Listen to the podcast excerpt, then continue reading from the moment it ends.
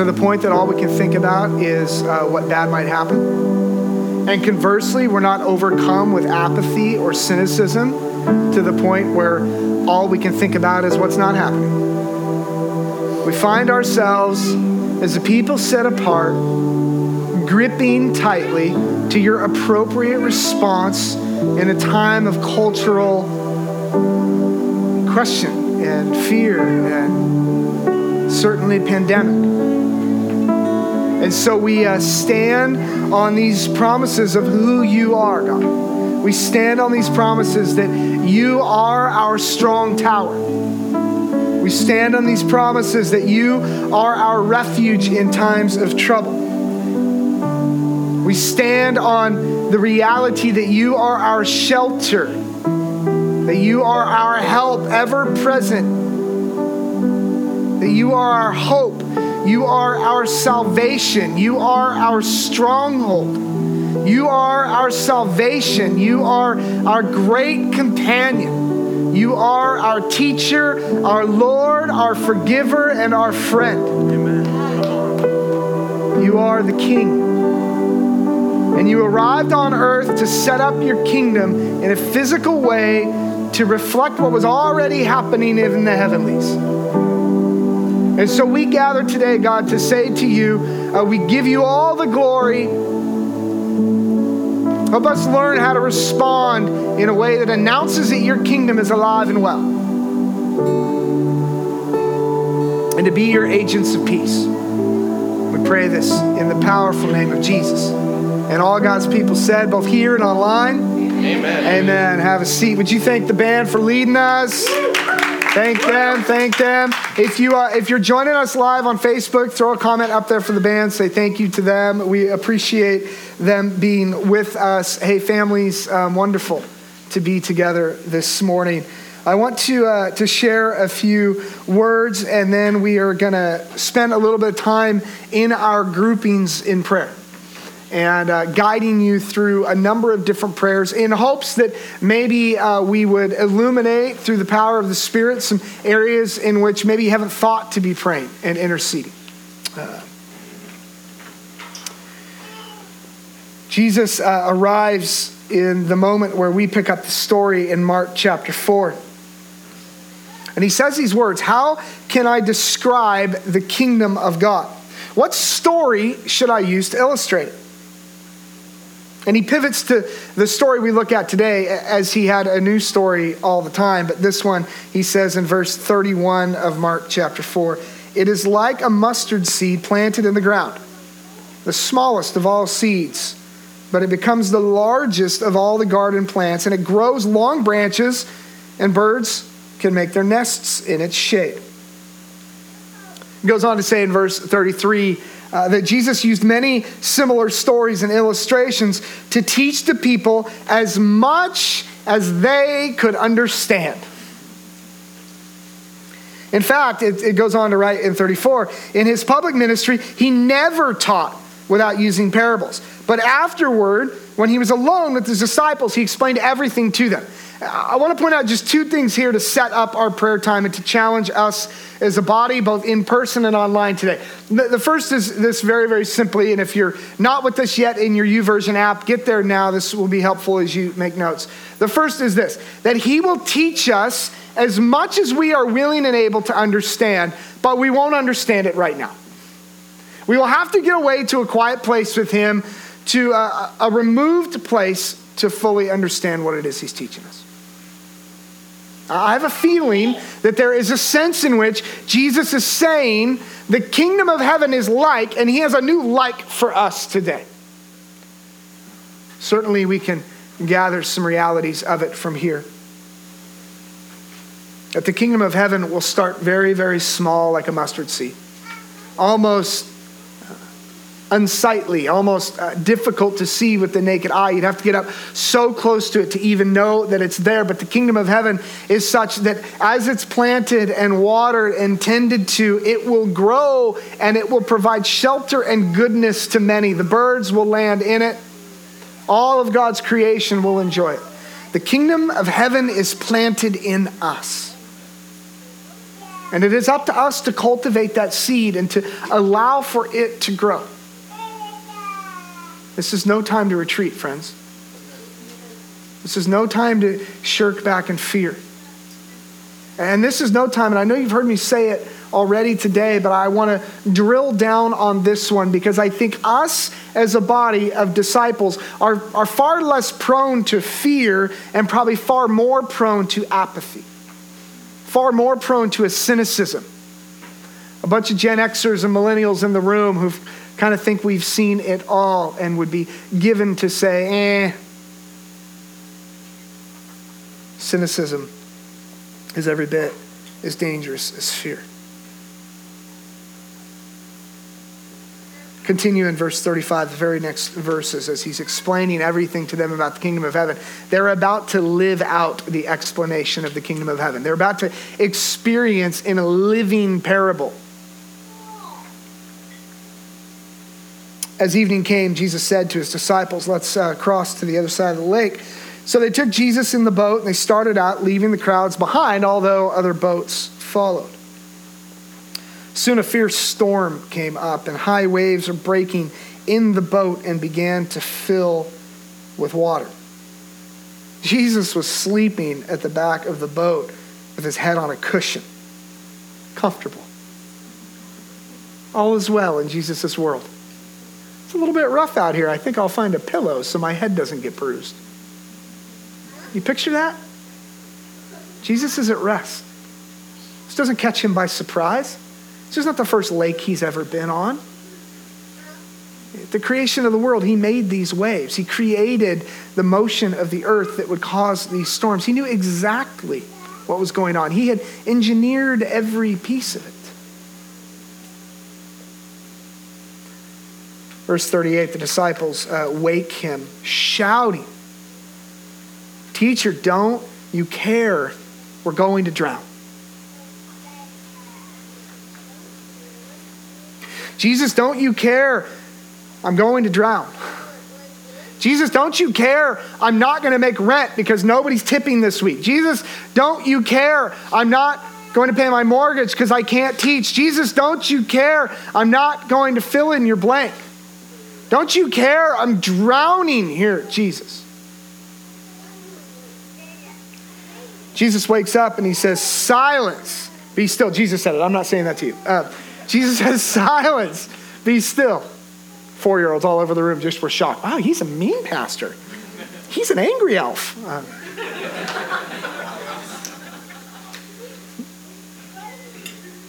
Other translations say, "Peace, be still." Peace be still. As if to say, I want to extend to you what I'm already experiencing. Here I'm laying down in the back of the boat with my head on a pillow. I want to extend to you what I experience all the time. Peace be still.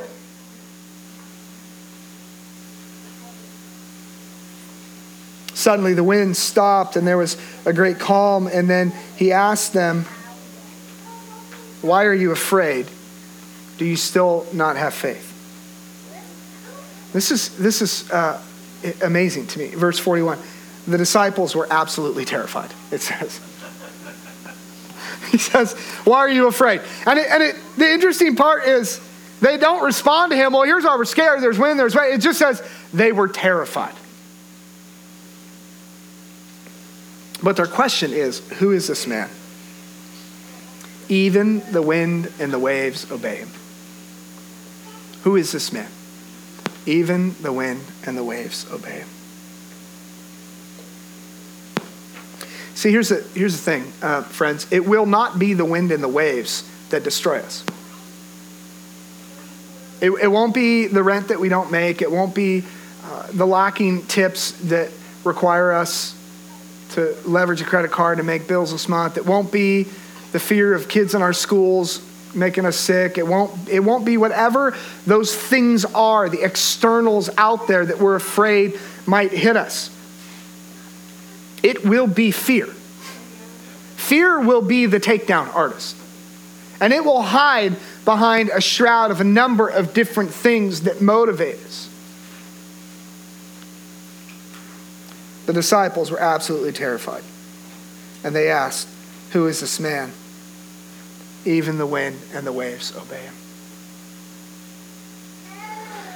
In the following moments, I'm going to invite Vince and Dan, Pastor Dan, to join me up here, if you would. In these closing moments together, we're going to do some praying together. So you are in various groups, and as I look around the room, I don't see anybody sitting alone. I see most of you in groups of people that you, it would appear, chose to be with or are maritally required to sit next to. So that's a contract. You're stuck for now. We want to lead you through some prayer over these next few minutes. And we want to, in the name of Jesus, push back the fear that is crippling those in our world. There are those in our world, your neighbors, the person who works in the cube next to you, the person you will cross paths with this week, an ex, a current, whatever it might be, who are indeed crippled by fear, and we are going to stand in between that fear and hold it back for them. We're going to intercede for them in these closing moments. And so over the next 10 or 15 minutes, we're going to lead through a number of prayers. And Dan and Vince and I are going to lead you in some prayers. We're going to say a quick introductory prayer, and then we're going to pray a prayer or a statement of conviction for us as a people. And then we're going to get real quiet. There'll be a little soft music playing in the background. And let you in your groups lift prayers up out loud on behalf of that people group. And as the Holy Spirit brings names to your mind, give names to it. Let's push back the power of the enemy who wants to say, I can grip you with fear. This external I might not be able to take you down with, but I could take you down with fear. And we're going to stand in between that as a people and say, not on our watch. Amen. We rise up with the power of a risen Savior. And we're just going to pray on behalf. And if you are struggling with apathy, it, I trust, will be broken in these moments as we are pushed back to stand in the gap for others. If you are being gripped with fear in these moments, the thought of taking our eyes off self for just a few moments and interceding on the behalf of others will help us set ourselves right back with God yet again. So we're going to say these prayers. They're brief. And then we're going to pause, and my hope, my prayer, my exhortation to us is that we would hear prayers rising all over the room. If you're joining us on Facebook Live, type those prayers into the comments so that we can pray with you, okay?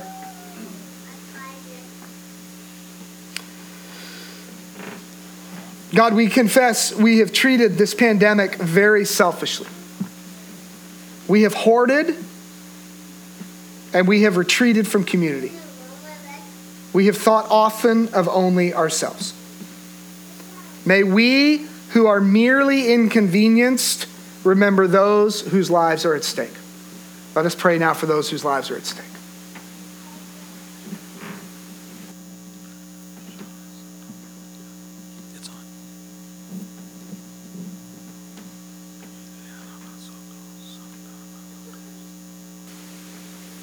God, we pray for the weak in our midst. God, we pray for the elderly in our midst. We pray for those in retirement homes who are encircled with other elderly friends and on lockdown and unable to go anywhere. God, we pray for the youngest in our midst. God, we pray for those with asthma.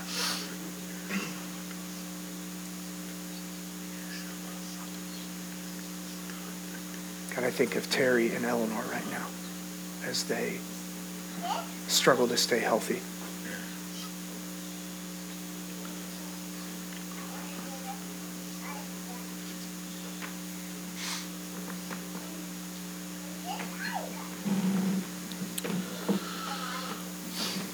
God, we are quick to forget those in our neighborhood and in our church who live life at a much higher risk than most, whether that be health risk, whether that be economic risk, so that the hiccups of this economy hurt them at a more disproportionate level than ourselves, those who are at a risk of mobility and can't compete with those who are out buying and purchasing. God, I pray that that we remember our neighbors, and we remember those who are unable to or are at a higher risk, unable to care for themselves. May we who have no risk factors remember those who are most vulnerable.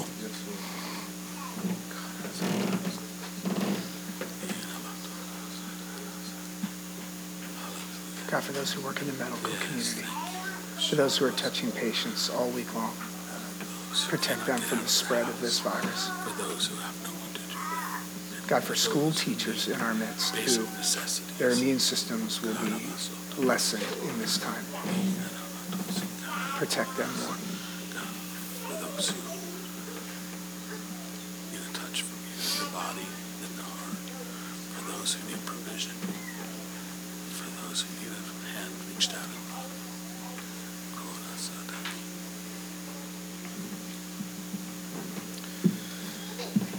Father, there are so many people that we know personally that are probably more afraid of not being able to pay their bills right now or their rent or their mortgage than they are of even getting sick. Father, their livelihood is dependent upon being interactive with the public. So, Father, may we who have the luxury of working from home remember those who must choose between preserving their health or making their rent. Father, let us be mindful in this time of other people's situations. Let us pray. God, for servers, for table waiters, God, for Uber drivers,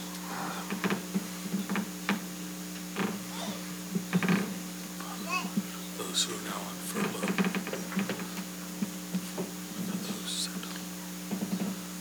those hourly workers, wage earners, God, their incomes have been. God, for those whose hours will be cut in the next few weeks because business slows.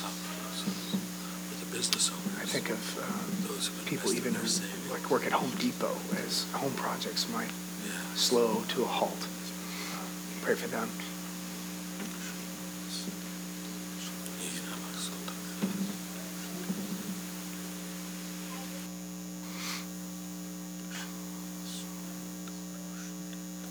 Gotta confess.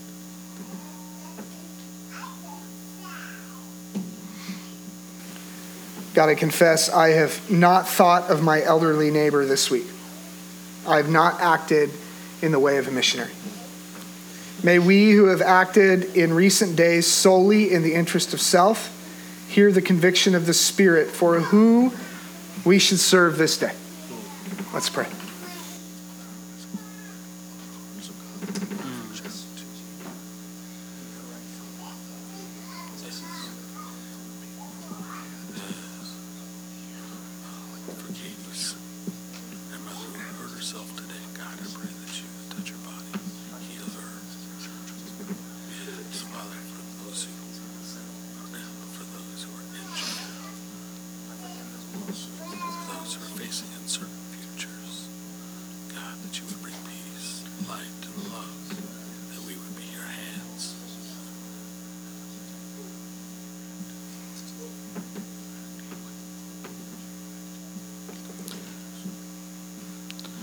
Heavenly Father, we pause now, interceding for parents as they carry a heavy burden in the midst of this crisis. Many protecting their kids who know nothing about what's happening. Those who now, with schools closing, must find alternative ways to get to work or care for their children. May we who have the flexibility to care for our children when schools close, remember those who have no options.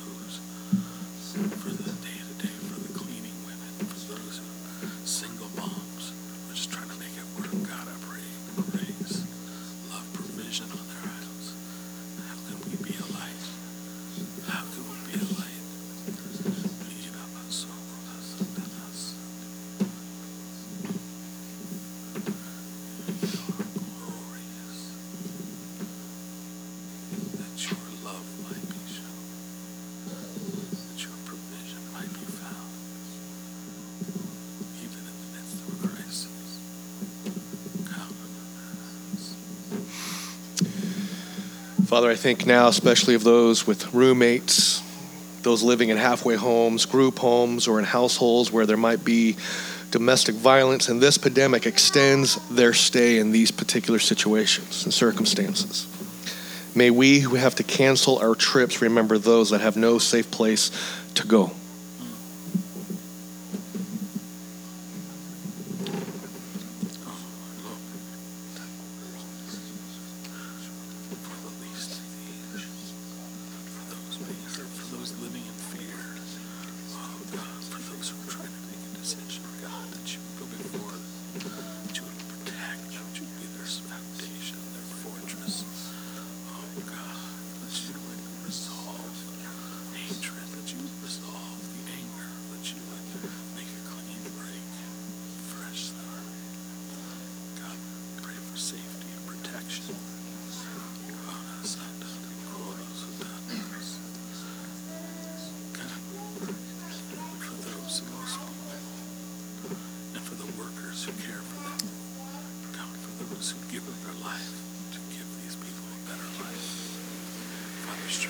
Jesus, you said a lot in your teachings about how our love for money would be our undoing.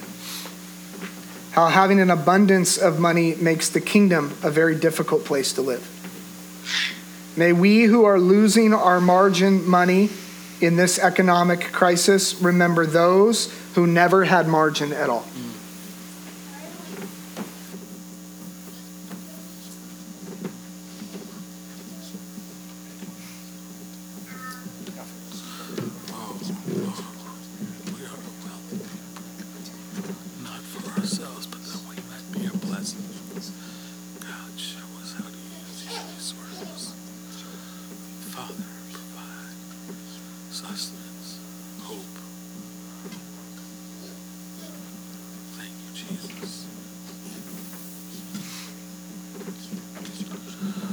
God, only a week ago, the homeless were sleeping in this very building. The weather was mild and the skies were clear, but tonight, as it rains, they're back out on the streets and don't have a place to live, a place to stay. May we who settle for a quarantine at home remember those who have no home.